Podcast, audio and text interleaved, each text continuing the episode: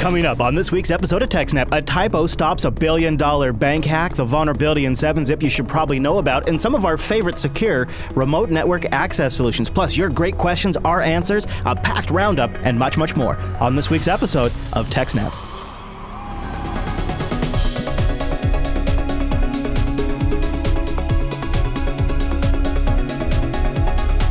Hi everyone, and welcome to TechSnap, Jupiter Broadcasting's weekly systems network and administration podcast. We streamed episode two sixty-seven on May nineteenth, two thousand sixteen. This episode is brought to you by our three fine sponsors, Ting, DigitalOcean, and iX Systems. I'll tell you more about those great sponsors as this here show goes on.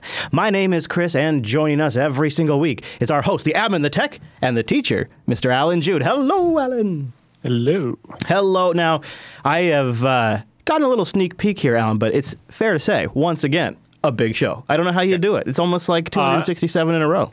I didn't even get a chance to go out and find some more stories, just the backlog of stuff. Yeah. There's so much, and uh, a couple of these were just so good. It was like, hmm. I, I'm also super looking forward to the feedback, because we had some really good follow-up emails from the audience. Tons of good follow-up. We have yeah. so some good things there, and then in the roundup segment, Uh, some pretty important follow-up stories to last week and a couple other things. So big show, Alan. So let's start with how a typo helped stop a billion-dollar bank hack. That's quite the headline. Yes. uh, so hackers compromised credentials of Bangladesh Bank, which is basically Bangladesh's central bank, uh, and used those credentials to make Swift wire transfers and send the money all over the place to themselves, money laundering and so on, right? So the... Uh, cyber criminals broke into Bangladesh Bank systems and in early February tried to make fraudulent transfers totaling nine hundred fifty-one million dollars, so just shy of a billion dollars, hmm. uh, from Bangladesh's bank's accounts at the Federal Reserve Bank of New York in the U S.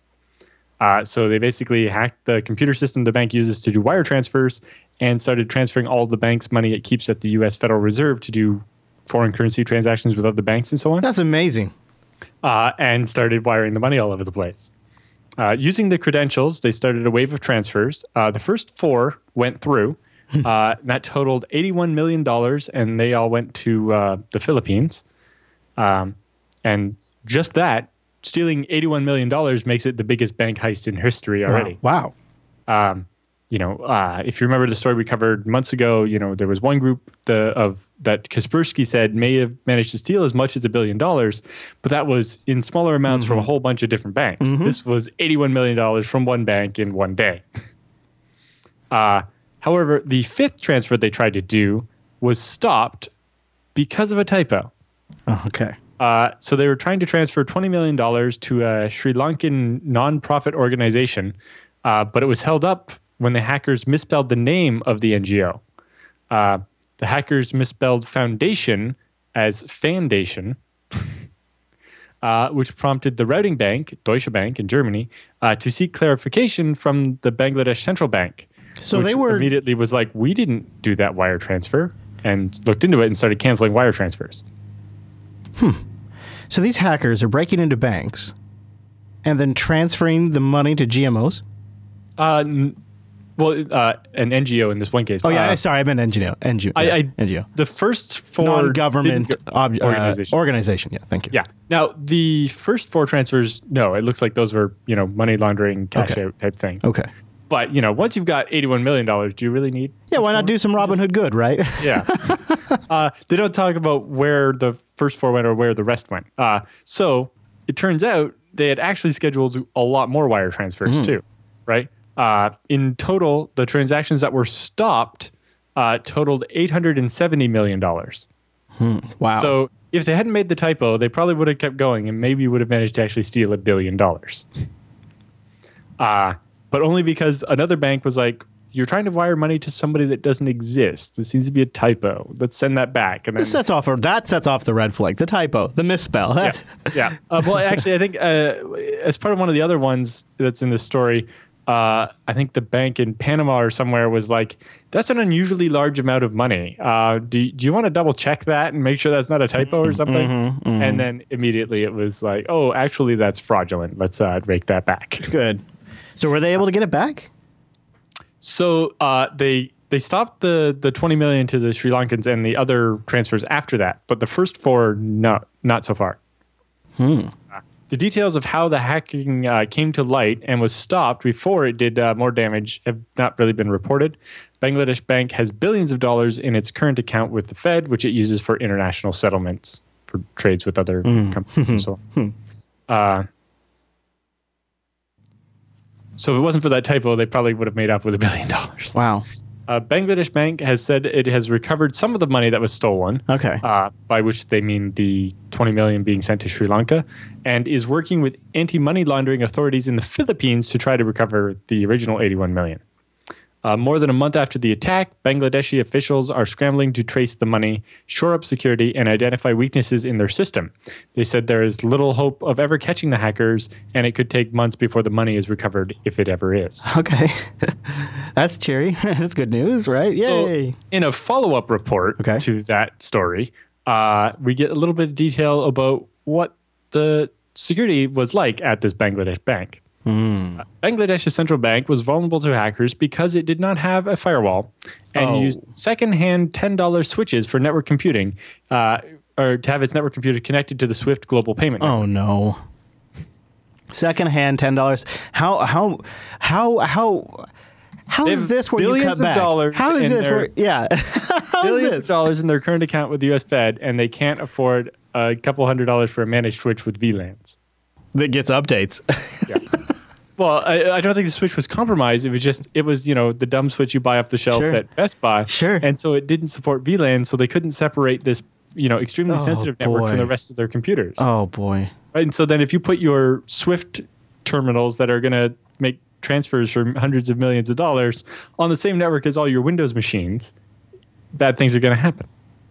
Uh, the shortcomings made it easier for hackers to break into Bangladesh Bank's systems earlier this year and attempt to siphon off nearly a billion dollars using the bank's Swift credentials, uh, said uh, Mohammed Shah Alam, who's the head of the Forensic Training Institute at the Bangladesh Police's Criminal Investigation Department.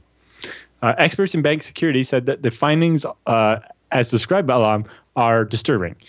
You're talking about an organization that has access to billions of dollars, and they're not taking even the most basic security Exactly, precautions. Exactly. That's unbelievable.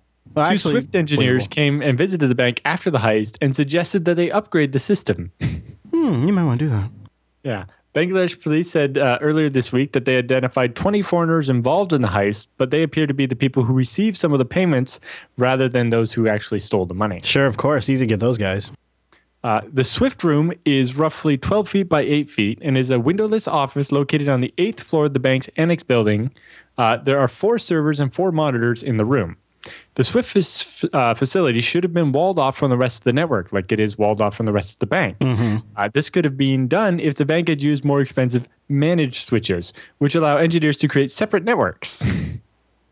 Just unbelievable. Uh, yeah. So, you know, my kingdom for a V LAN. Or I'd give you a billion dollars to be able to make a V LAN here. uh, Geez, those are the most expensive ten dollar switches ever, really. Yeah. So that one made it sound pretty easy. However, uh, there was a second bank that was hit, and there was a much greater degree of sophistication shown in that heist, and it suggests that there may have, the attackers of the Bangladesh Bank may have actually been fairly sophisticated. They just didn't have to pull out many tricks in order to pull it off. Mm. Or because of the poor, the lack of security at that bank, when they did use their stuff, it was just not detected. So uh, a second bank, yeah, there uh, would be very little like uh, there'd be very little uh, evidence to go over, like in logs or anything like yeah, that, if they're this, using this not having any of that. Yeah. Uh, so the second case targeted a commercial bank. Uh, the Swift people have said, although they won't say the name of the bank, it was not immediately clear how much money, if any, was stolen in that second attack. Uh, Swift said in a statement that the attackers exhibited a deep and sophisticated knowledge of specific operational controls at targeted banks and may have been aided by malicious insiders or cyber attacks or a combination of both. Hmm. So, you know, they, they knew how Swift worked, and they knew exactly what things the bank checked for to see if it to, to determine if it's fraud, right, in order to hide their stuff from that. Yeah. I would uh, say in my past experience working for a bank, that was something we would, I mean, it was pretty much everybody knew that the riskiest attack came from an insider who learned how the system works and saw all the obvious little spots you could exploit. Right. Well, in this particular case, they might not have been insiders, but, you know, the vendors risk controls are fairly common across every bank, right? Yeah. Yeah, it's true. Um, news of a second case came as law enforcement authorities in Bangladesh and elsewhere investigated the February cyber theft from the Bangladesh Central Bank accounted for uh, the New York Federal Reserve. Uh, Swift has acknowledged that the scheme involved altering Swift software to hide evidence of fraudulent transfers, so actually making the transfers not be logged properly. Hmm. Uh, but at its, but the core messaging system of Swift was not harmed, so they didn't attack the Swift network. They just modified the software at the one bank so it wouldn't record the transactions. Um, in the second case, Swift said attackers had also used a kind of malware called a Trojan P D F reader hmm. to manipulate P D F reports confirming the messages in order to hide their tracks. So it would uh, the P D F reading software that they replaced the regular reader with uh, would just not show the fraudulent transactions or show them for a small amount that wouldn't I love that. be a problem. That's great. Like, oh, if the amount of the transfer is twenty million dollars, show it as two thousand dollars or twenty thousand dollars. Amazing. It's not even going to set off any alarms. That's great. yeah, let's yeah. just get this P D F reader off this uh, link that you Googled for, or however, or from an yeah, email well, link. If, if you take over the computer, you can just replace, replace it. A, yeah, yeah, the file association or whatever, or something that looks like normal. Yeah. Um, in both instances, the attackers have exploited vulnerabilities in the bank's fund transfer initiation environment uh, prior to messages being sent over Swift. You know, Swift is really trying to cover their asses, saying yeah. it's not us that's getting hacked; it's just the banks. Um, The attackers have been able to bypass whatever primary risk controls the victims have in place. So the banks, the way they check to decide before they do the wire transfer, it's like, well, if you steal the bank manager's password and start the transfer, you've probably bypassed most of the stuff already. And then if you, you know, modify the P D F reader so it doesn't show the changes, then yeah. Yeah, wow, uh, that's great.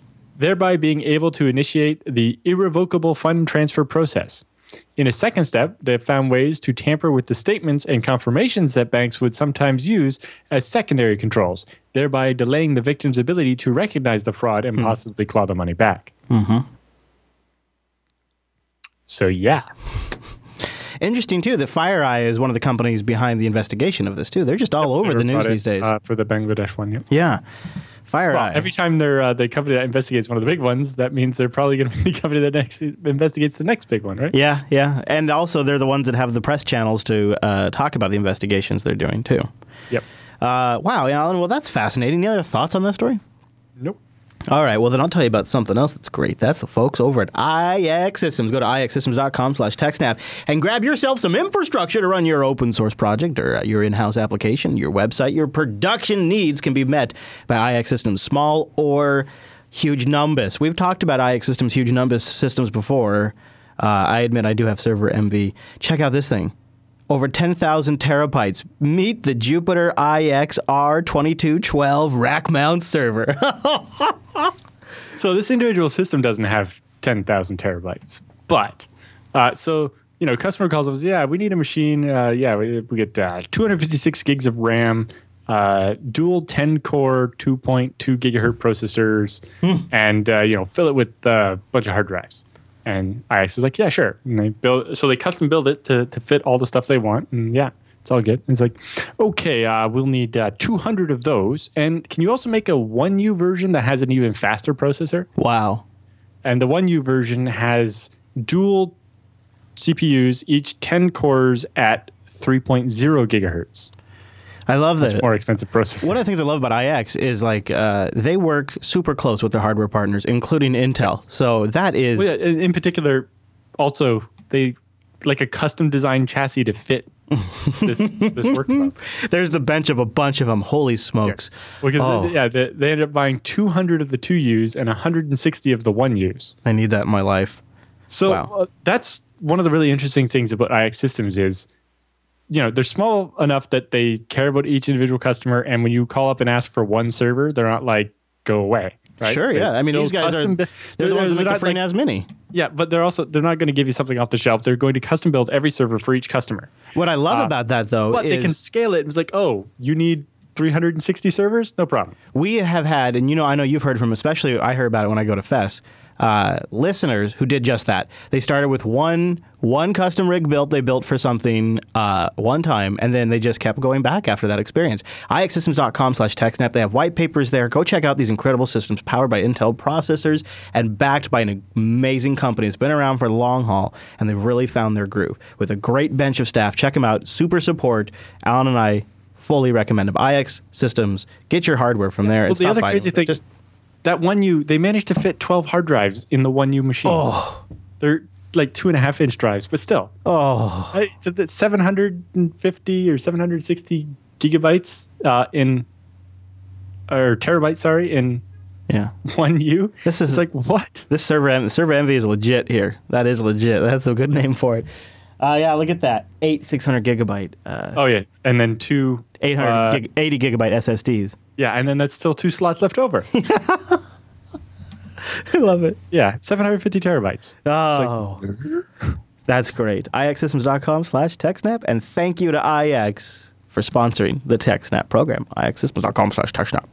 That's where you guys go to support the show. So Cisco's uh, gang of uh, security experts found a flaw in one of my favorite file compression utilities. Eh? Yeah. Tell me about two, this, Alan. Actually. Okay. Uh, so Cisco's Talos team has found two flaws in seven zip. Mm. They say recently Cisco Talos has discovered multiple exploitable vulnerabilities in seven zip. Uh, these types of vulnerabilities are especially concerning since vendors may not be aware that they are using the affected libraries. Sure. Uh, this can be a particular concern, for example, when it comes to security devices or antivirus products. seven zip is supported on all major platforms and is one of the most popular archive utilities in use today. Users may be surprised to discover just how many products and applications are affected. Uh, so in particular, a number of virus scanners, malware scanners, and security products use the seven zip library in order to be able to access archive formats. Yeah, absolutely. So like Malwarebytes uses seven zip to open up zip files and scan I S Os and all the other file formats. Mm-hmm. Uh, well, that means that an attacker could send you a file that was specially crafted to exploit one of these two exploits. And as soon as your virus scanner scanned it and used the seven zip library to try to look inside the .zip file or whatever, uh, boom, it runs the exploit. Mm-hmm. And now your system's owned by your virus scanner. Which is sort of like the worst slap in the face ever. Yes, it's like you didn't have to open the file yeah. or the attachment. It's this like, is supposed to protect me. As, you, as it's scanned, when it arrives in your inbox, it could. Well, worse is it could also own your mail server scanner, mm-hmm. right? And yeah. take over your mail server in addition to taking over the desktop. Right. Oh, jeez, jeez, Alan. But it's not just like um, in the uh, Taylor's article, they include a link to a Google search for the seven zip license file. And you can just see a huge number of applications that uh, bundle seven zip and so have to include the license file in their source code. So like the number of projects on GitHub and just, but open and closed source stuff all over the place uses seven zip. Because why would you write your own archive parser when seven zip's this great one that everybody knows works and is available open source, right? Uh, so the first one is an out-of-bounds read vulnerability uh, in the way seven zip handles U D F, or Universal Disk Format files. Mm-hmm. The U D F file system was meant to replace I S O nine six six zero, which is the .iso files for C D ROMs and so on. And it was eventually adopted as the official file system for D V Ds, you know, D V D video and D V D audio yep. and so on. Yep. And also, you can use it on C Ds because the old original I S O had like limits on how long files names could be and how many, with the depth of directories you could do and all kinds of silly things like that. And U D F just made it a lot better. Uh, so central to seven zip's processing of U D F files is the C in archive read file item method. Because volumes can be more th or can have more than one partition map, uh, their objects are kept in an object vector. To start looking for an item, this method tries to reference the proper object using the partition map's object vector and the partition ref field, uh, which is the long allocation descriptor. Uh, Lack of checking whether the partition ref field is actually bigger than the available amount of partition map objects that exist in the image can lead, in some circumstances, to arbitrary code execution. So hmm. you could construct a .iso file that, when seven zip opened it, would read past the end of the map and load some other code instead. Uh, in particular, because of the way seven zip works, if you renamed that I S O to .zip, it would still uh, it would actually still process it as an I S O, not a zip. Uh, you have to, on the command line, you can specify a very specific flag to say, use only this processor to try to open this file. Uh-huh. But by default, it looks at the file and tries to guess the right thing, because that's what users want it to do. Um, and so, yeah, uh, you could send somebody a tiny I S O file that was just going to clobber their system or whatever. Then they have a second one. Mm-hmm. An exploitable heap uh, overflow vulnerability exists in the archive N H F S C-handler extract zlib file method, uh, which is part of seven zip. In the H F S plus file system, which is the one for Mac O S X. Yeah, my favorites. Uh, I'm on record of just loving H F S, Alan. Love it. But they also use it for their images. The, what are they called? Like um, D M G, D M G files. Yeah, yeah. Yeah, which is like how most Mac software is distributed, yeah, and yeah. a bunch of other stuff. Yeah. Files can be stored in uh, compressed forms using zlib. There are three different ways of keeping data in that form depending on the size of the data. So if it's really small, it just gets compressed and stored directly. But uh, for files that are bigger than thirty-eight hundred bytes, they're stored as a resource fork and then split into blocks. Block size information and the offsets are kept in a table just after the resource fork, uh, resource fork header. Prior to decompression, the extract zlib file method reads the block size and its offset from the file. After that, it reads the block data into static size buffer buff. There is no check whether the size of the block is bigger than the size of the buffer, uh, which can result in a malformed block size which exceeds dimension buff size. This can cause a buffer overflow and subsequent heap corruption. Uh, and then you could cause it basically, you could modify the header to actually say the block is much bigger than it is, and it'll read that bigger size. And so you get the zlib data, and then you get all of, you know, your exploit or whatever, and throw that in memory and start running it. Hmm. I was trying to think if this would, if there would be any ramifications on iOS, since it also uses H F S, but it sounds like this would be more about... Yeah. You, I don't think a, they use D M G images on, on iOS in any capacity, so... Well, even if they did, uh, well, I imagine maybe you actually download iOS apps that way. Oh, I don't know. Uh, maybe but I'm guessing the H F S parser in iOS actually checks that the number is valid before mm, using it. Mm. Maybe. They say, uh, sadly, many security vulnerabilities arise from applications which fail to properly validate their input data. You know, if generally seven zip assumed that the zip file was trustworthy, mm-hmm. not maliciously built, and obviously that's not necessarily the case. Yeah. Uh, both of these uh, seven zip vulnerabilities resulted from flawed input validation. Because data can come from potentially untrusted sources, data input validation is of critical importance to all application security. Uh, Talos has worked with seven zip to uh, to responsibly disclose and then patch these vulnerabilities. Users are urged to update their vulnerable versions of seven zip to the latest version, which is sixteen point oh, as soon as possible. Mm-hmm. Patch so Cisco, your ass. Uh, Cisco originally reported this to seven zip uh, on March third, and then publicly disclosed it on May tenth. Uh, I mean, there was about a two-month window where seven zip had time to develop, uh, find the problem, develop a patch, and release it and get that out to everybody. Hmm. Oh, seven zip. So uh, C V E twenty sixteen twenty-three thirty-five and C V E twenty sixteen twenty-three thirty-four, for those of you keeping track at home. Uh, interesting, Alan. Good find. And uh, I think probably a lot of our audience uses seven zip. Yeah. So uh, it'd be cool to see some feedback on people finding seven zip in like the strangest place. That like, would I, be. I knew it shows up in uh, like they from the Google link they had uh, in the article there. I found Malwarebytes, uh, and they have you know this P D F file they give out that has all the licenses for all the open source stuff they use, uh, which is pretty typical. You know, Sony has the same thing for the PlayStation, and that's how you can find all the B S D copyrights. Um, But yeah, if people find seven zip in really strange places, that'd be interesting. Yeah, uh, I wonder if you know. I wonder if too things like maybe ClamAV uses uh, at least some of the seven zip libraries and whatnot for scanning mails, and incoming emails and whatnot. Yep. Uh, speaking of setting up your uh, own server no, to do whatnots with, like the, the FireEye device probably does. Probably. It's probably just, yeah, running. Exactly. Setting up your own server has never been easier with DigitalOcean. Go to DigitalOcean dot com and use our promo code SNAPOcean. That's a, that's a promo code to get yourself ten dollars of credit over there at the DigitalOcean. I got it right here in paper, too. It says right here, if you use this promo code. You hear that? That's my paper sound effect. It's real, though. It's real paper, Alan. I'm not using the soundboard. I know. I would... I, I could tell.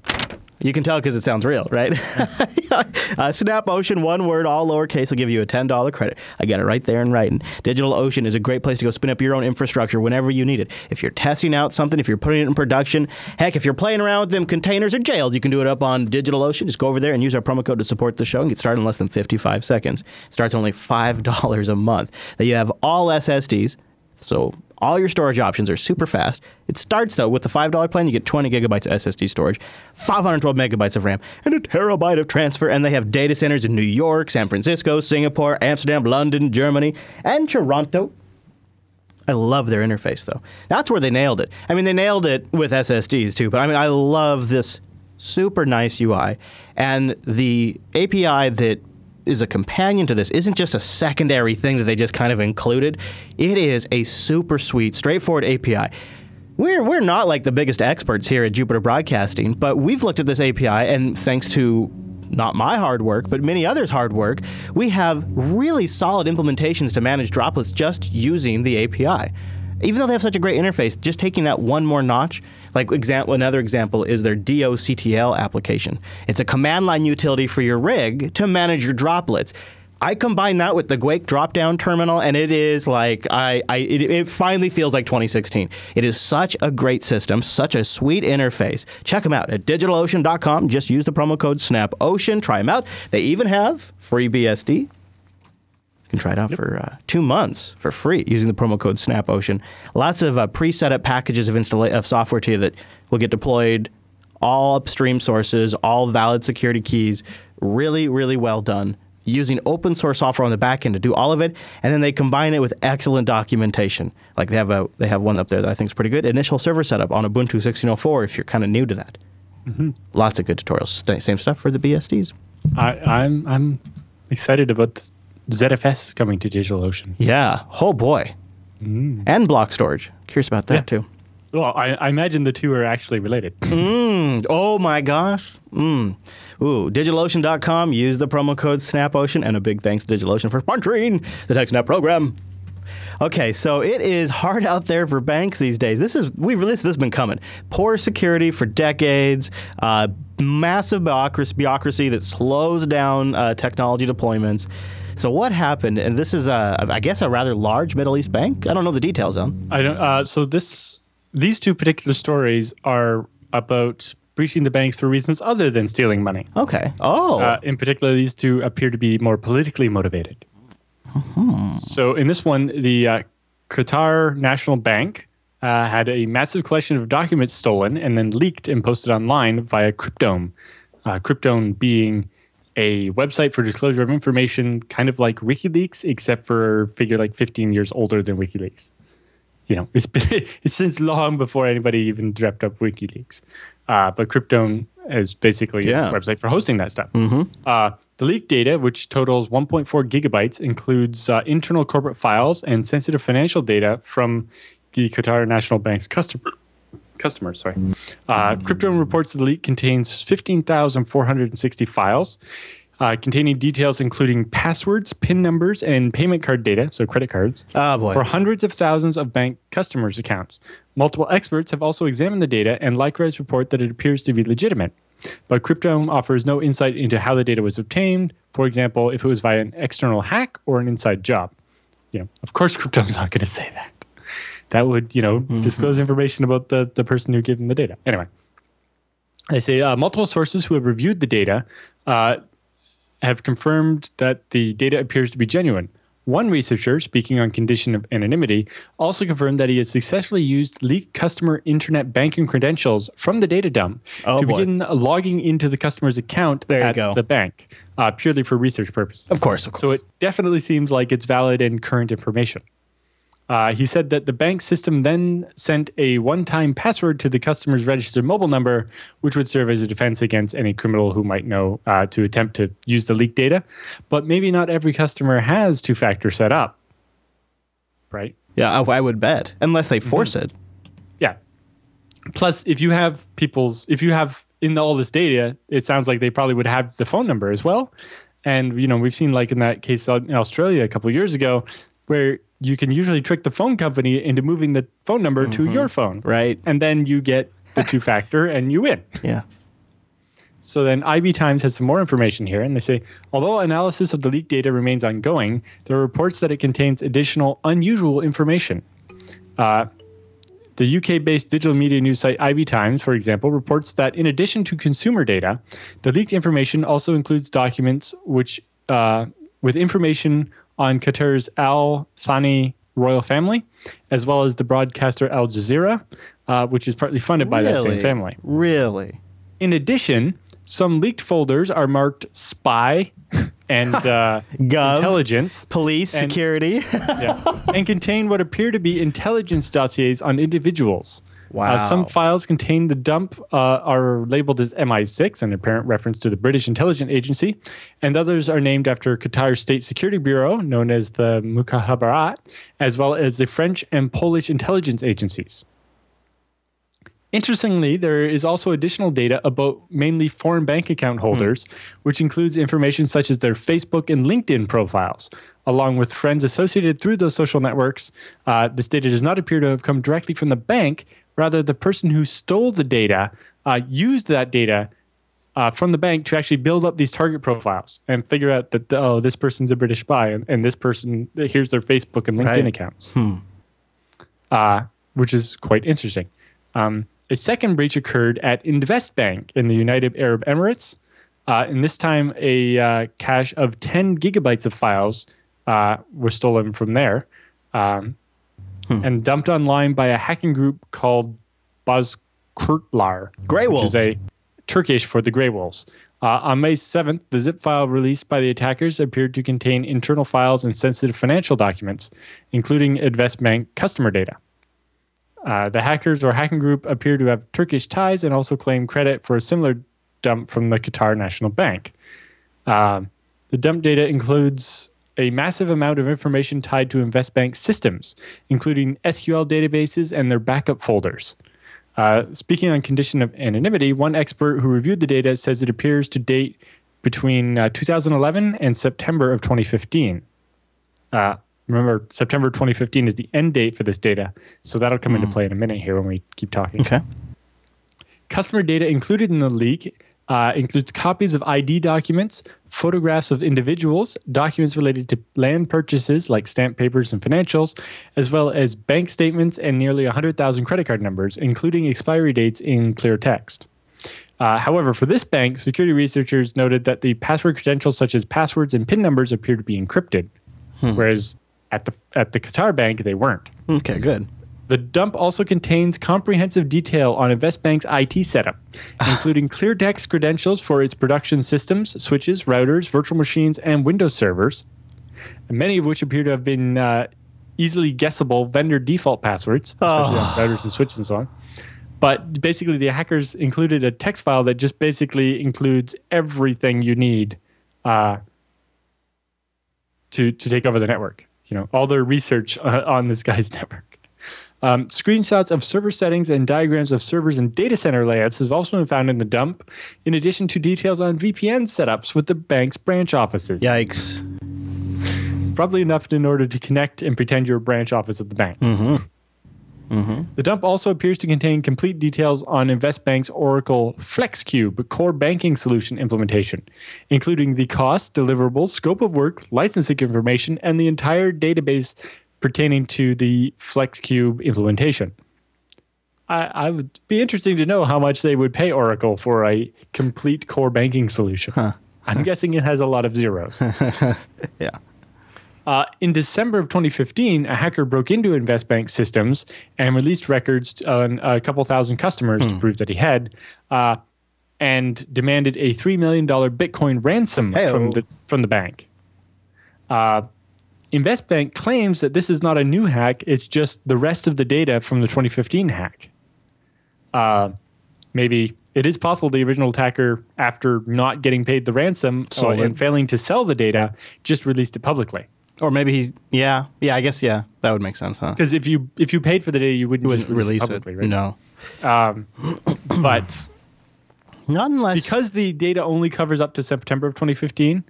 It does seem possible that this is the data from back in December of twenty fifteen and not newer stuff. You might release it publicly if you want a journalist to get their hands on it. Maybe there's something in there that you think is worth their sure. attention. But that's uh, a pretty that's a pretty far stretch. Yeah. So, you know, you like but paying for it to then release it publicly doesn't seem to make sense. Not unless you're an activist of some kind. Right. Yeah.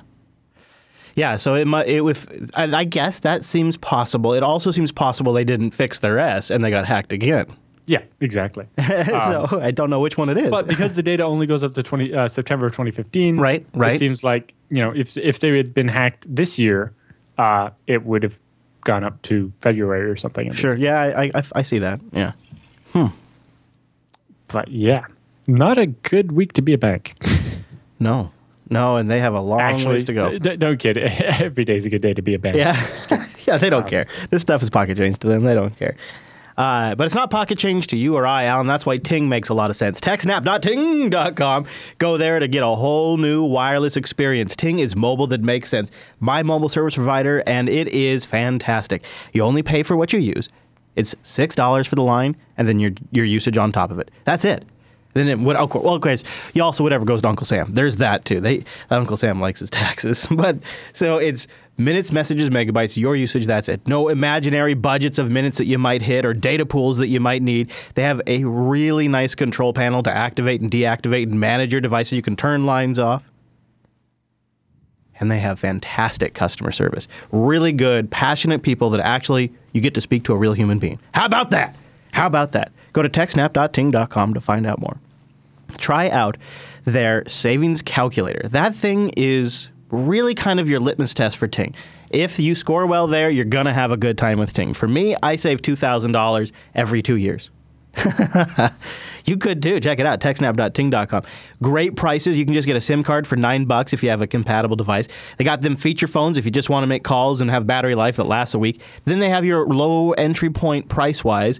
Generally, they pretty they Ting does a really good job of splitting the difference. Like, for example, as, as far as low price Android phones go, L G Volt two. sixty-six bucks. Motorola Moto E, seventy-four dollars. Uh, then you know, the second that's, that's definitely not like a, a gimped phone that doesn't have any features or something. That's still a full Android phone. I know, right? right? Like, for a lot of us, that would do the job, uh, or especially for a lot of our friends and family members. Seven, and here's the thing, seventy-four bucks for the Moto E second gen, white or black, no contract, nor the termination fee, and you're just paying for what you use. So if you have Wi-Fi, you're getting the whole thing for free. I mean, that is, it's an empowering experience. And then it goes up the ladder really nicely. They got the new Blash, uh, the Blue Dash X, one hundred three dollars, a really nice Android experience for one hundred three bucks, and then it goes up from there. They got the Moto G, they got the Moto X, they got the Nexus five, the Nexus size, they got the Apple size, they got the OnePluses. You get the drift. Even even even that uh, that big old uh, Samsung S seven right there with the curved edges.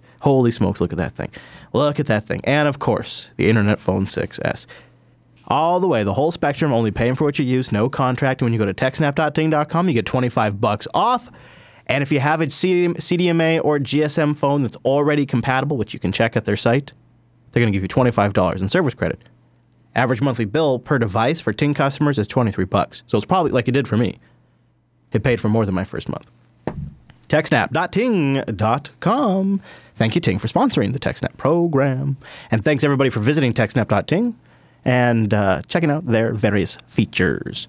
Speaking of checking out various features, you guys went diving for B S D pearls on episode one forty-two. Alan, what's going on there? That's kind of a catchy title. Uh, we interviewed a developer named Alfred Pearlstein. Oh, very nice. And uh, of course, also the various uh, Beastie Bits and uh, all the other goodies in the show. Looks like a good one, including... Yeah. Uh, uh, but the interview is really good. I think, is the shirt still... Is the shirt all wrapped up, Alan, or is the shirt still uh, going? It ends, oh, six hours. yeah, you got six hours. So if you're watching live, yeah. go grab it. Teespring dot com slash B S D now.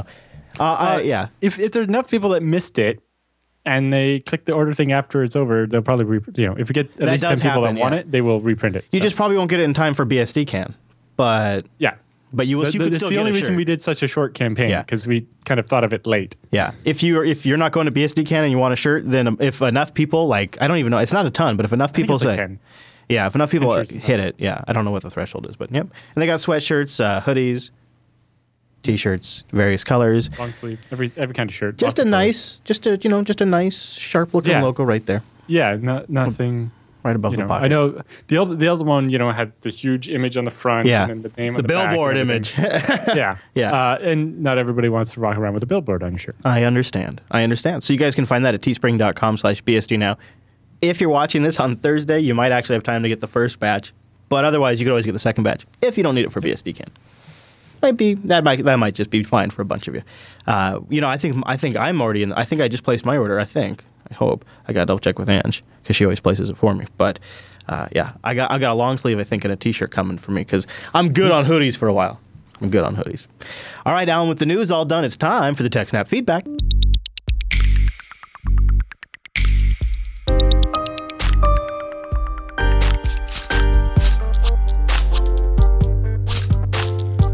Or sending your emails to TechSnap at Jupiter Broadcasting dot com or popping that contact link at the top of the Jupiter Broadcasting website or maybe starting a thread in our subreddit over at TechSnap dot reddit dot com. Our first email comes in from Boston. We got a lot of follow-up on how Plex works by, you know, uh, using the Plex service and whatnot. And he writes in, in episode two hundred sixty-six, you had a couple of questions I thought I would respond to.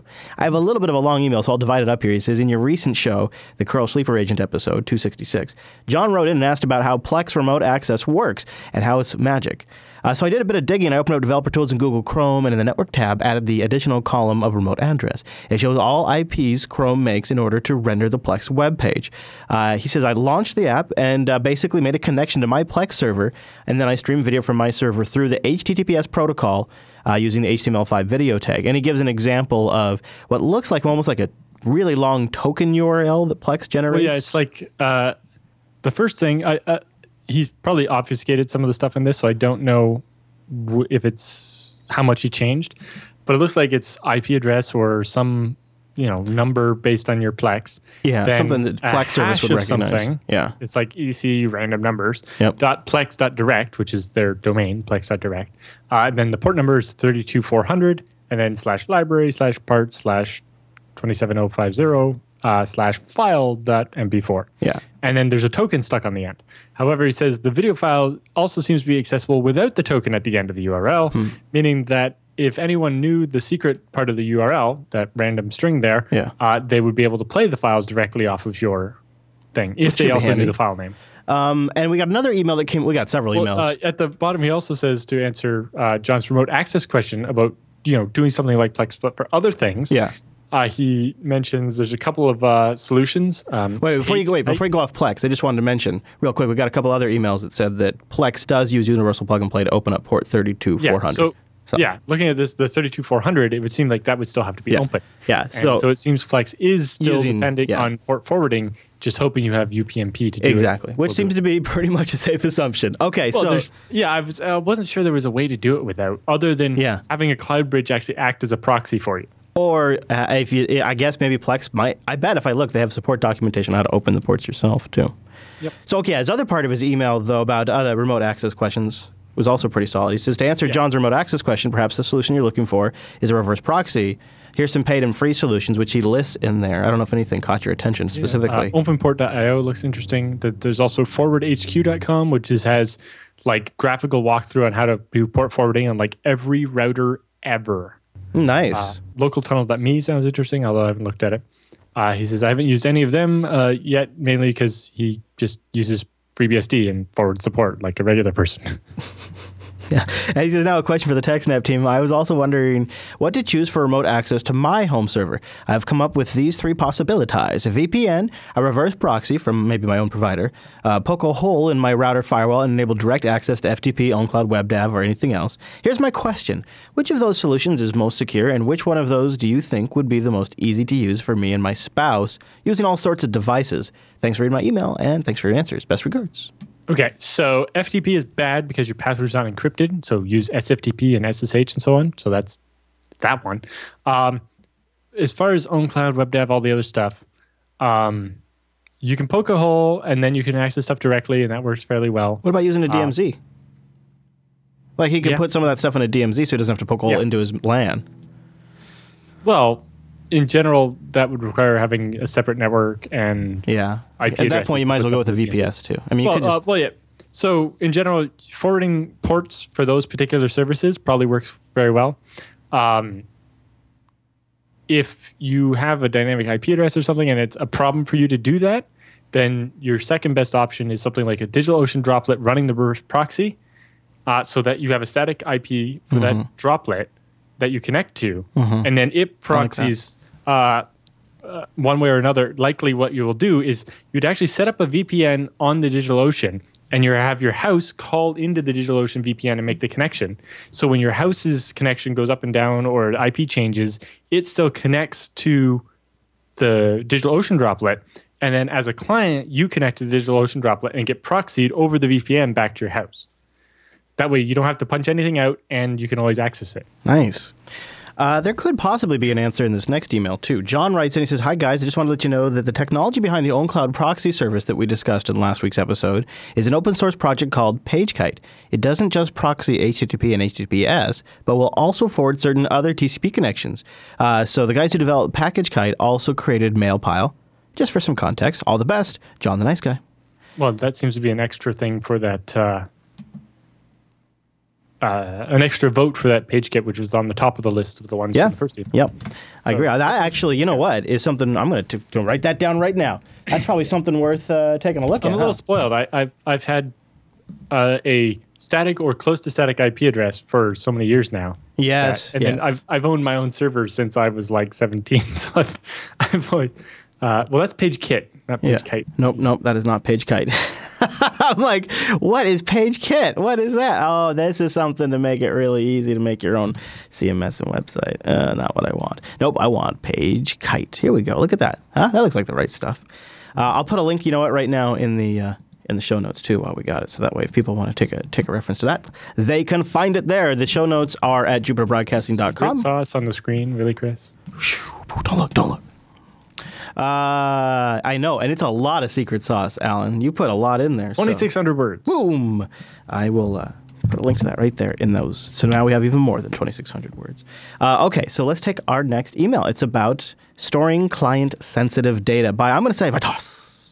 He writes in and says, "I want to find an easy, secure way to store clients' info. And by info, I mean passwords to other routers, their servers, their external I P addresses to those things, et cetera. In some situations, even a password to maybe their email accounts. It should be stored securely, but easy to access from everywhere. I'm learning to use, I'm leaning to use Pass, firing up some server on DigitalOcean, installing Pass, and accessing it from a portable PuTTY or maybe a terminal session through S S H. But maybe you have another solution." And I bet you do, Alan. Yeah, um... Basically, every one of the popular password managers usually has something called like secure notes or something.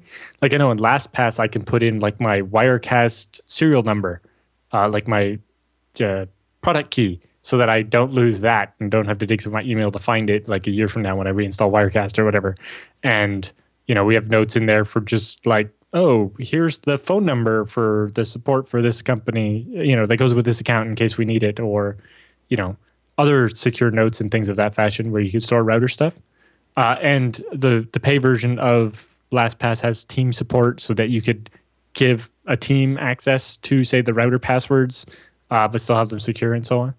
Um, but yeah, any solution like that usually has something to store, not just passwords, but maybe other things like I P addresses or or just notes or whatever you want to store. What about just a sophisticated... directory file system secured with something like G P G or something? Uh, well, G P G can only encrypt one thing at a time, so that gets a little more complicated. But yeah, uh, basically any type of encryption should work. It's just, mm. you know.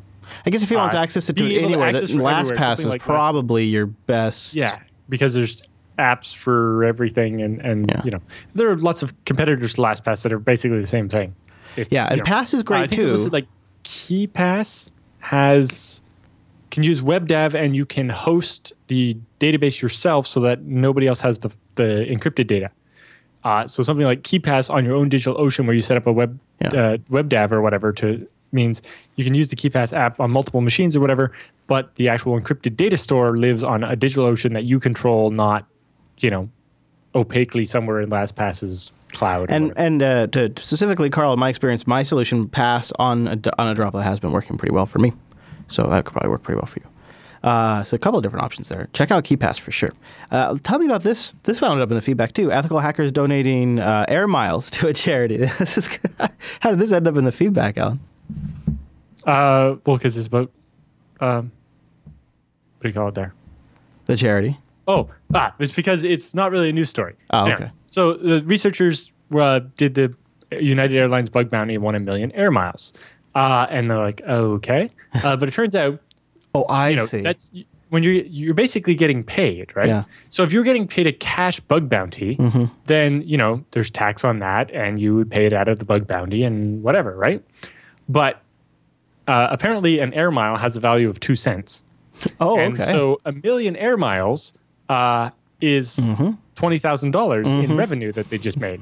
Well, the I R S is going to want their tax on that. Yeah. And uh, you know, there's a link there where somebody did the tax calculation and was like, well, that could mean they owe up to seventy-five hundred dollars in taxes or more, depending on how much money they're actually making a year and so on. Uh, so, you know, if you get twenty thousand dollars as bug bounty and have to pay out seven thousand dollars of it as tax, you still made twelve thousand dollars.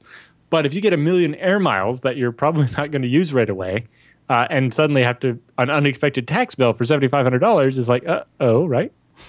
Um, and so they decided to donate it to a charity instead to avoid having to pay the twenty thousand dollars. Oh, there you go. Uh, the tax on the twenty thousand dollars. There you go. uh, so there you go. Yeah, if you, unless you fly a lot and want to fly a lot for free, then a million air miles is not necessarily that useful. Yeah, really. Um, if you have a like question. If, if you so, fly a lot, then it's probably pretty good, but. Yeah, still, yeah, then even still, who wants still to fly that out. Much United? uh, we like your questions, and we want more of them. We have a couple in our inbox, like literally, like maybe one or two, but we need a lot more. Send them in TechSnap at Jupiter Broadcasting dot com. Go over to the contact page, send in your question, and thank you everybody for following up. Uh, we got we had a few more that we couldn't read on air just because some of them were fairly repetitive, but some of them had little extra stuffsies in there, so it was really nice. And uh, we just have the contact form. You don't even have to use the old email address in your dirty, filthy inbox. I know what it's like. I have email anxiety, too. I don't want to open up my email client. You just go to jupiterbroadcasting.com slash contact, choose TechSnap from the dropdown, and send it in, and we will answer it on a future show. But with the emails all done, that means it's time for the TechSnap Roundup.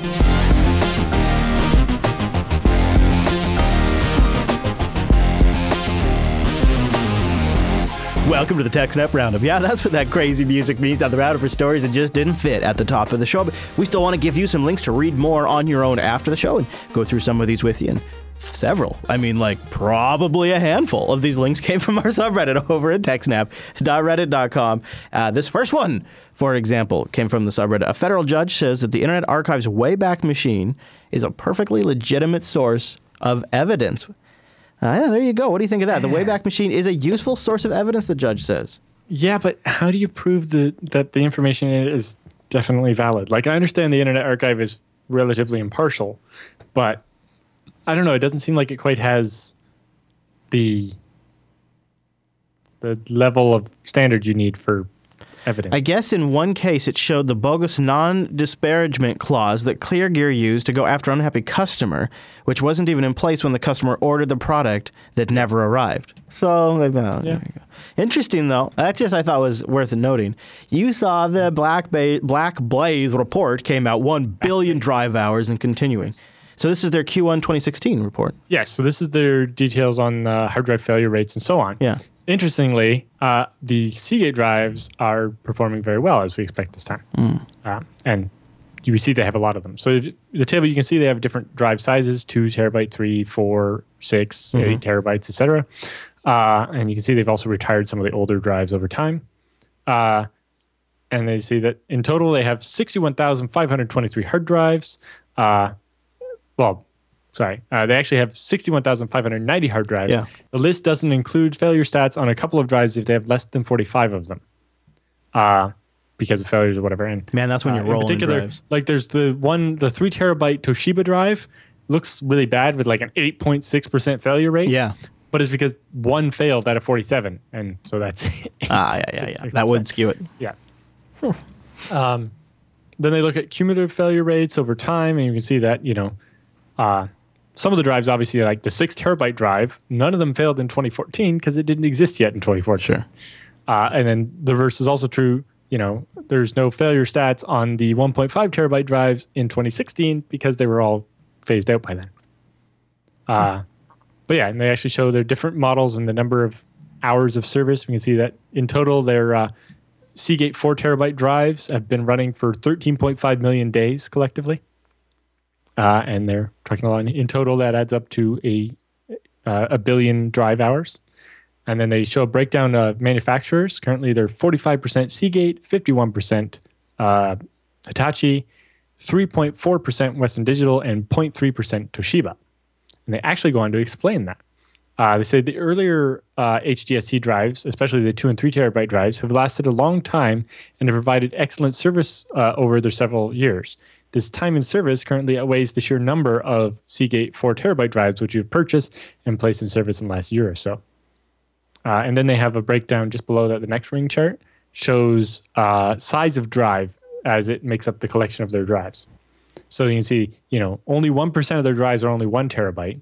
They have four point two percent uh, that are one point five, and then they have twelve percent two terabyte, twenty-two percent three terabyte, and then the bulk of their drives, about sixty percent, are four terabyte. Mm-hmm. And then they've squeezed in some five, six, and eight terabyte drives. Yeah, not much. So they say the five terabyte drives add up to five hundred eighty million service hours because they have forty-eight thousand four terabyte hmm. drives. Hmm. Uh, and each one on average has been running for five hundred days so far, or one point four years. Then they have uh, the reliability chart, and we can see interesting trend that drives are getting more reliable over time.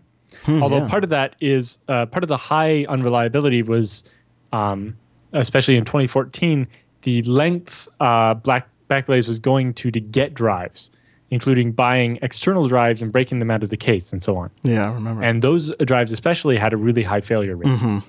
and uh, that kind of skewed things. Which is and, which is an interesting lesson in its own. It's like, what are they doing with those drives that go in those external enclosures? Are they lesser quality well, bin drives? Lesser qualities in the first place. Secondly, the process, you know, they outsourced the breaking them out of the container. Oh. Right? Yeah. So, yeah. you know, how, how well was it done and how carefully was Good that point. done? So, But uh, looking at the chart, the Toshiba, or sorry, the uh, Hitachi drives are very reliable with an annualized failure rate of only like one percent. Mm-hmm. uh, now, ignoring the bad period for uh, the Seagate external drives they were using, the main, the thirty-six thousand drives they have in twenty sixteen have a nice three point four percent yeah. failure rate, yeah. which actually beats out the Western Digital drives. Although, and is about even with the Toshiba. Although the Toshiba, they have so few drives, the numbers are less meaningful. Uh, and then they explain why, you know, sometimes they, how do you end up with less than forty-five of one model of drive if you put forty-five drives in each server? It's like, well, sometimes we make these uh, Franken pods with different models of drives. Or sometimes when we were doing the drive farming and the shucking thing with the external drives, meant we got all kinds of different ones. Because, you know, if you go to the store and buy ten uh, three terabyte external drives, you're likely to get a lot of different models inside there. Right. Uh, but they also explain why they have so few Toshiba and Western Digital drives. You see, we often get asked why we don't buy more Western Digital and Toshiba drives. The short answer is we've tried. These days, we need to purchase drives in reasonably large quantities, like five or ten thousand at a time. This helps keeps the unit cost down, right? You get a lot, much bigger discount if you buy ten thousand drives at a time. Uh, it keeps the unit cost down and uh, makes sure that, you know, they're going to have the drives when they need them. Uh, for Toshiba, we've not been able to find their drives in sufficient quantities. Basically, nobody stocks that many Toshiba drives. Toshiba's not really that been, been that big of a brand, and so a lot mm-hmm. of the, the supply chain places aren't going to stock five thousand or ten thousand Toshiba drives. Yeah, it makes sense. Especially since they're usually more of a consumer thing, right? Uh, for the Western Digital, we've tried, uh, we sometimes get offered a good price for a quantity that we need, but before the deal gets done, something always goes sideways and the deal doesn't happen. This has happened to us multiple times as recently as last month. Uh, we'd be happy to buy more drives from Toshiba and Western Digital if we could.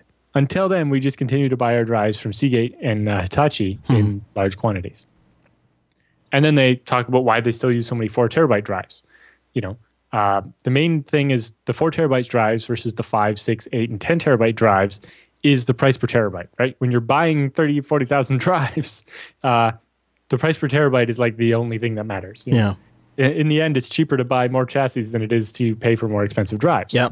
Uh, the primary, uh, in addition to that, the other problem is quantities. You know, hmm. these newer drives are new, and so they haven't actually produced that many of them yet. Mm-hmm. And when a shipment comes from Asia or whatever of these hard drives, they get split up between all the different suppliers. And so you can't just buy ten thousand ten terabyte hard drives mm-hmm. because mm-hmm. they only make so many a month, and they're getting kind of spread out all over the place to fill everybody's needs.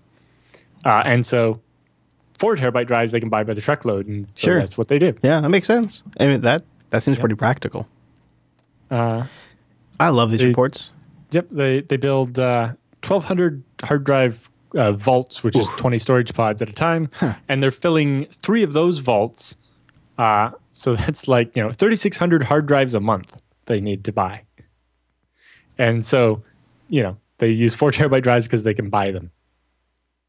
Uh, they also talk about when they consider a drive failed, which is it won't spin up or can't, the O S doesn't see it, mm. or it's so slow it can't keep up with the RAID array mm. because, you know, it's failing and retrying and stuff. Or, and they also have a link to their, some of the smart stats they use. People often ask, you know, what smart stats matter? Check out that article there. Yeah, that's nice of them to include that. Yeah. You know what else is nice? Uh, this report, following up from the report we covered last week about the F B I possibly being able to access your computer if they detect you have Tor installed remotely. A small group of bipartisan sen- senators have introduced a bill on Tuesday that would block that ruling change. Uh, the Republican Senator Steve Daniels and Democrats Tammy Baldwin and John Tester are co-sponsoring Stopping Mass Hacking Act. Uh, and uh, Senator Wyden, or uh, let's see here, it goes on to, he wasn't involved in that. But there, oh, oh yeah, there's companion legislation that's going to be expected in the House soon that he will be behind. That's what it is.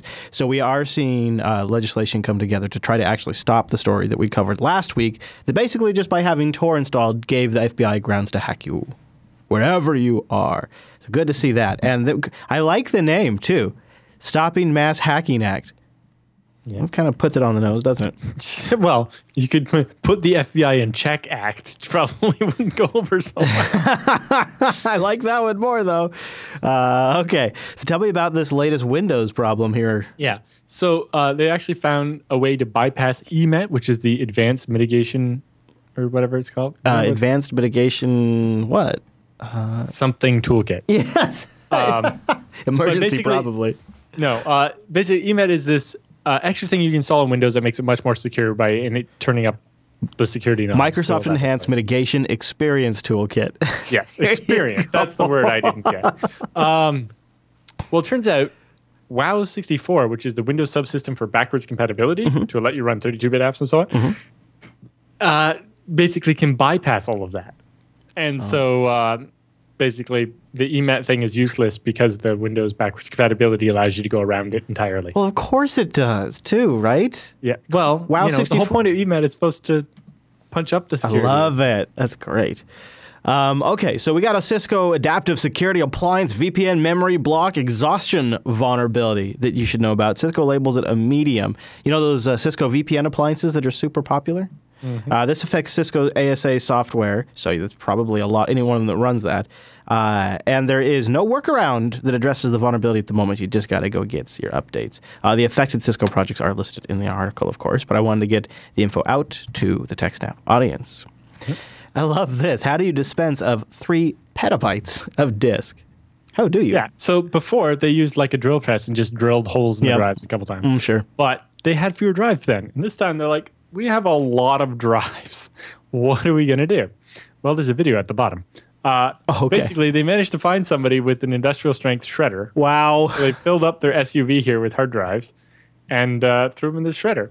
That's incredible. Now, I hope they came up with a way of getting the drives in there that didn't involve throwing each of the hard drives manually into the threader.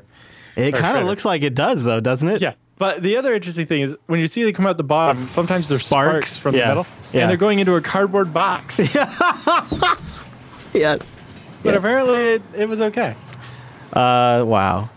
Now, yeah. At the end of the video, they actually show the result uh, of these hard drives. Oh, wait a minute. Maybe there's uh, another or maybe video. They, I think there's another picture. Yeah, here it is. Here it is. Or maybe just a static picture at the bottom. Yeah, there it is. Yeah. And you stick a shovel in there, you just see mangled bits of, bits of metal. Yikes. That's uh, one way to do it. Yep, and they filled quite a few of these uh, cardboard boxes with them. That's that's um, how you do it. In particular, so Shadow Server is one of these things where they collect botnet data, mm. and a lot of people uh, submit their data uh, to these guys, and so they have to take care to destroy it properly when they're done with it, uh, because you gave them data that could be sensitive from inside your network, right? Yeah. Interesting story. Thanks for putting that in there, Alan. fast dot com. fast dot com is a tool from Netflix to check how fast your internet connection is really simply. Uh, it's no fancy ads and graphics.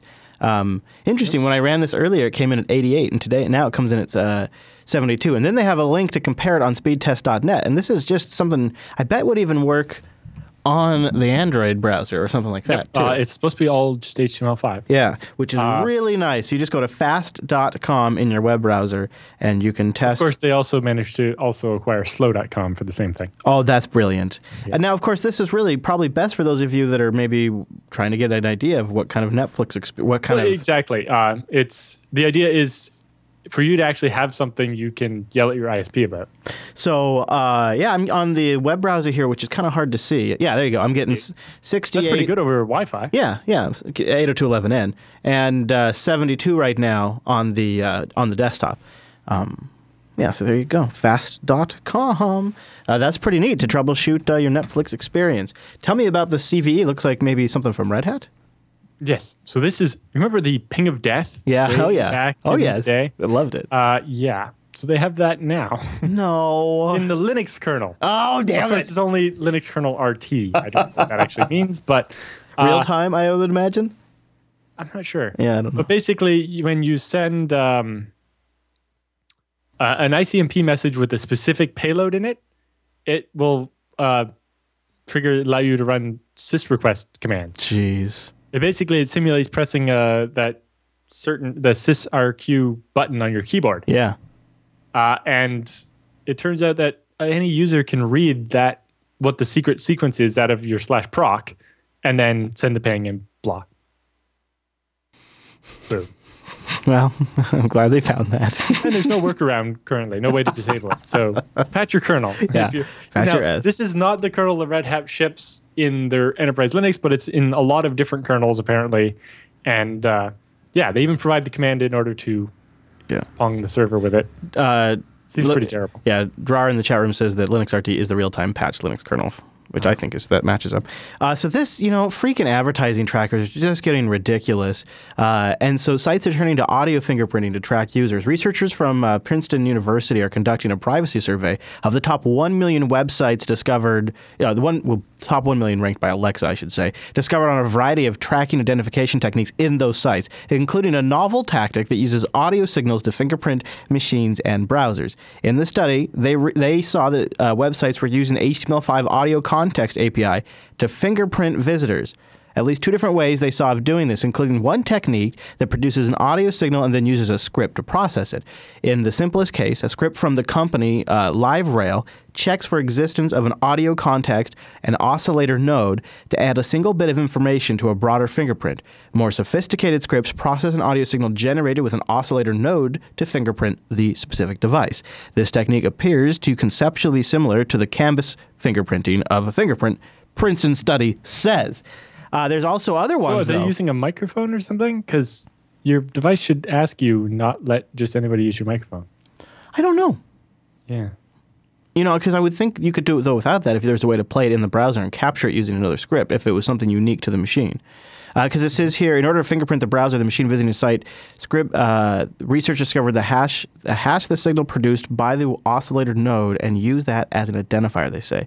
The researchers said that the LiveRail script on the site they surveyed simply checks for the presence of an audio context A P I and then adds that to the overall fingerprint. So something about checking for the context of the of checking the audio context A P I is how they generate the fingerprint. It doesn't say using the microphone. Isn't that fascinating, Alan? I, Freaking advertising tracking. I'll read more about this, though, because you have to wonder. They talk about also about other companies that are trying to do this uh, in Android apps and whatnot. Uh, we have one here from Softpedia. Fake hacker found guilty of gutsy Mitt Romney extortion scheme. Oh, so he didn't really yes, do it, but he's still remember, getting busted.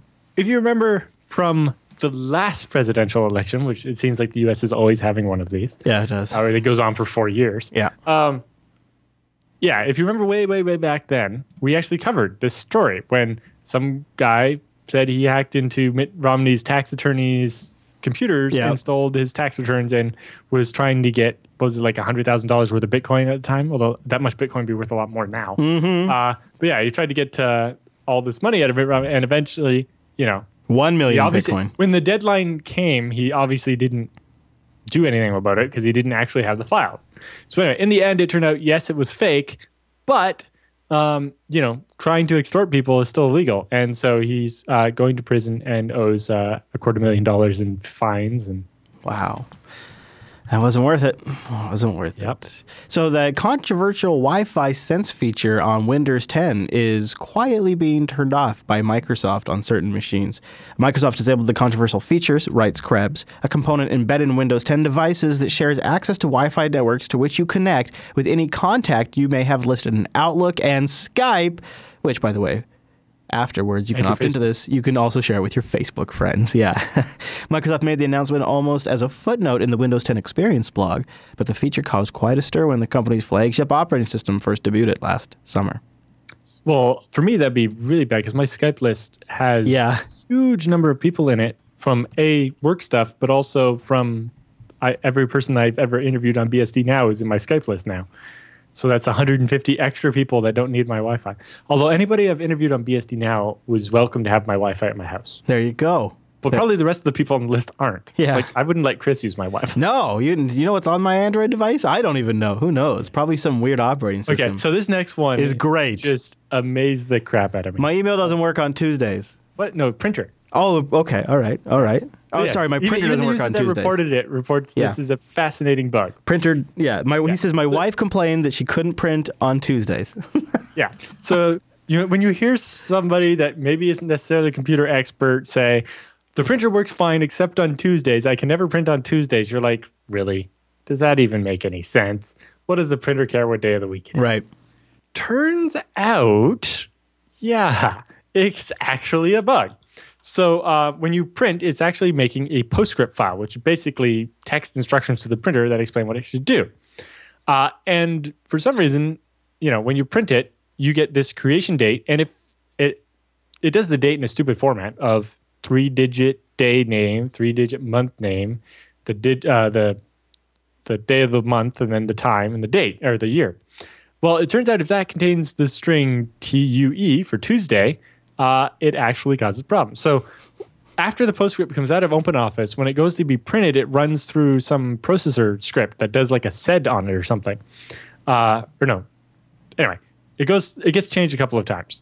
But in the end, when the f before the file is sent to the printer, the script runs the file command on it, right? And so the file command, you give it a file, and it tells you what type the file is by looking at, you know, uh, indicators in the file like mm-hmm. magic byte strings and so on. Well, it turns out if T U E are the fourth, fifth, and sixth byte in the file, then file incorrectly reports that the file is a uh, Erlang jam file rather than the PostScript file. So if it says any other date, or even if you just put the letter X in front of the Tuesday, as in the article they show here, they call it X Tuesday, um, then the file shows up as PostScript. Uh, but if it says Tuesday on the first line, it basically gets confused and thinks it's an Erlang jam file. Uh, and because of that, it's like, oh, that's that's not uh, a PostScript file, so I'm not going to send that to your printer. And so the printing doesn't work. Amazing. uh, and so he implemented a, a small hack by basically doing a search and replace of the uh, lowercasing the T in Tuesday hmm. so that it didn't trick file into thinking it was an Erlang file. Right. So the real, the interesting thing is the fix would actually be in the file command upstream. Right. But yet it broke OpenOffice printing. Yeah. Now the guy gets a lot of credit for actually having debugged and sorted out this problem. No instead kidding. Of just posting I can't print on Tuesday. No kidding. Although I imagine there, if you went back and looked, there might be like a hundred bugs open in Ubuntu, but I can't print on Tuesday. And it turns out this was it. That it's not a bunch of random people being silly. It's actually a bug right. in the right. file command. Oh, it's all about parsing. So uh, this next story, high C P U use by taskhost dot E X E when a Windows eight point one username contains user. So if on a Windows eight point one computer you have a user account with the word user in it, intermittently you will find a process called taskhost dot E X E that consumes pretty much all your C P U. Wow. Which is funny because that was like, Uh, when I first learned Windows administration at the power plant, we had this user called Nant user for the oh yeah man backup user, which is a generic generic user that had no privileges. It was just yeah. the most basic user profile so that we yeah. can test stuff. Yeah. Log uh, user, yeah. backup user. I've had user, I've had all kinds of accounts like that have user in it before. And you know, you want to know the fix? Here's the here's the quote-unquote resolution from the Microsoft side. To resolve this issue, do not create a user account that contains the string user on the computer. yeah. eight point one Enterprise. What if somebody's name actually has the word user in it or something? Man, that's that's classic. Uh, okay, I love this next one uh, because it's just a great example of... Uh, okay, I'll start at the top. It's a Kickstarter. It has forty backers. They're trying to raise twenty-five thousand dollars. So far, they've raised three thousand seven hundred thirteen dollars with twenty-one days left to go. Do you want me to just play a little of the video? Or uh, I don't know. I don't. I've never seen the video, but it's oh, okay. The Data Gatekeeper, the first impenetrable anti-hacking software. Yeah, putting hackers out of business. That's uh, that sounds like yeah. just what I need, actually, Alan. And and the A E S hacking solutions are readily available for sale on the dark web. It's like if people could break A E S, everything would be broken. They just play. If people could break A E S, all S S L encrypted things on the internet would stop working. Like. The world would end if people could easily break A E S. When you're watching this, we're hacking your data, grabbing your secrets, stealing your identity. Wow. There's an army of us. And playing we're with a yo-yo. Everywhere. Relentlessly tearing apart your patchwork of security. You think you can stop us? You haven't so far. The next wave of the internet requires the next wave of data security. So uh, they're really trying to just sell people they're, on fear and saying, buzzwords. Yeah, they're saying A E S is hacked since the nineteen nineties, and S S L is a myth. Learn more uh, about our S S L from our continuing series on on cybersecurity. Cybercriminals know these flaws and backdoor already. Backdoor. Uh, they are stealing, compromising, and profiling from your data every day. With Data Gatekeeper Total Data Protection Software and Safe Data's own cloud, you can protect your sensitive tax records, financial statements, credit card statements, health statements, and reports, et cetera, from prying eyes with just one click of your mouse. I gotta get this. I, I, well, even though really I run Linux. They talk about the encryption, and on the first, so the, on, look a little further down for the little uh, check mark. Data plan starting at five hundred twelve bit. So scroll down a little bit more, Kay. and there's a the feature comparison grid. Yeah, it comparing it to Dropbox and Google yeah. Cloud. And so, so first of all, they're like, we use five hundred twelve bit encryption. It's like, okay. Yeah. And by uh, the way, they use uh, Google or, and Dropbox use one hundred twenty-eight K B A E S. That's that. Yeah. First of all, yeah, one hundred twenty kilobyte A E S yeah. would be really, really secure if it actually existed. Well, except for they use five hundred twelve kilobyte. Yeah, five hundred twelve kilobyte. What? D G K. Because D G K. Yeah. yeah, because five hundred twelve byte A E S doesn't exist. It, that's not a thing. Now, of course, and they then, do have the most expensive platform at one hundred thirty dollars a month. Yeah. Uh, but, yes, um, I love how they're, somehow their magic encryption that doesn't actually exist and can't actually exist, unlike A E S, can stop people from trying brute force attacks. Mm-hmm. Yeah. Because it's like, well... See, when you're brute forcing A E S, you're doing it offline, right? So you have the data and you're trying to break it. You're not using the application that, you know, that has like a three try limit in it. You're brute forcing the data. You're you're not using the intended application. And so there's no way the data can like self-destruct if you, you know... The Data Gatekeeper, our mathematically impenetrable encryption engine, provides six million times greater protection than the current two hundred fifty-six bit data security protocols deployed by Google, Facebook, Apple, and others. The Data Gatekeeper Total Data Protection software includes complimentary five hundred gigabyte of the Safe Data Zone, our unique cloud storage and sharing solution. My Data Angel dot com provides impenetrable civil data protection plans starting at five hundred twelve bit encryption. Uh, and then it's a little further down, they're like, oh, we have different versions. There's a five hundred twelve bit version, which provides fifty years of protections for civilians. But if you're a first responder or police or retired or active duty military, you need seven hundred sixty-eight bit encryption, which... seventy-five years of protection. Well, but then it says seventy-three years. So is it seventy-three or seventy-five? They do down here. It says... And then you got ten twenty-four bit, one hundred years of protection for the enterprise. Uh, but yes, the big one is here is how hackers uh, use automated brute force software to steal your password.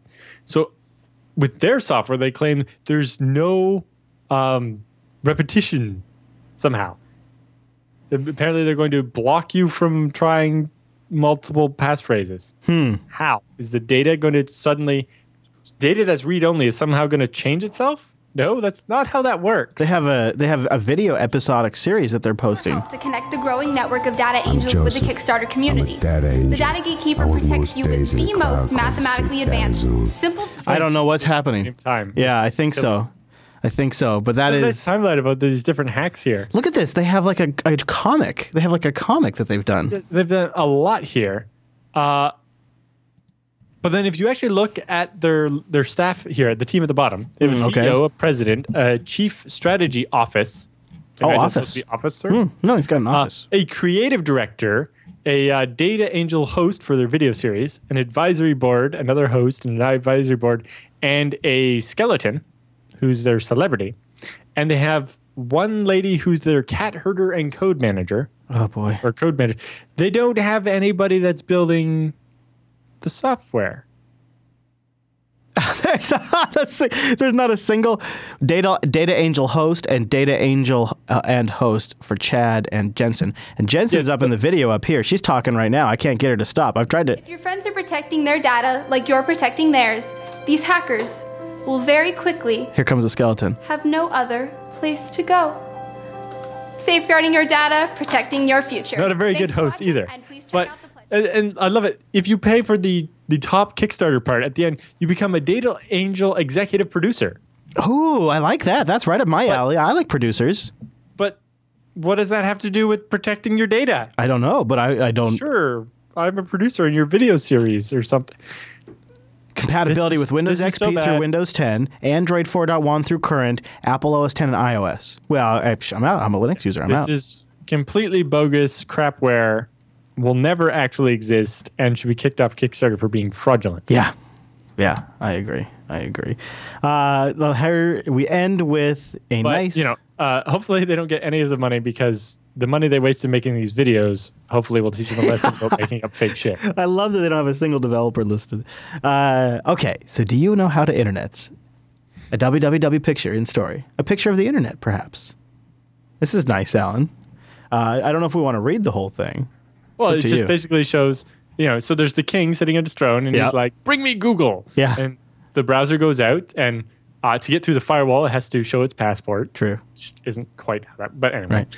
Uh, then it finds the signpost out in the road that yeah. shows I P addresses. Yeah. So D N S server lets you look up the name and find out the I P address and what direction it's in. D N S is a wise owl, apparently, I guess. uh, and then you, you walk over to that spot, and then you find the server, which is a tree full of other wise owls. Hmm.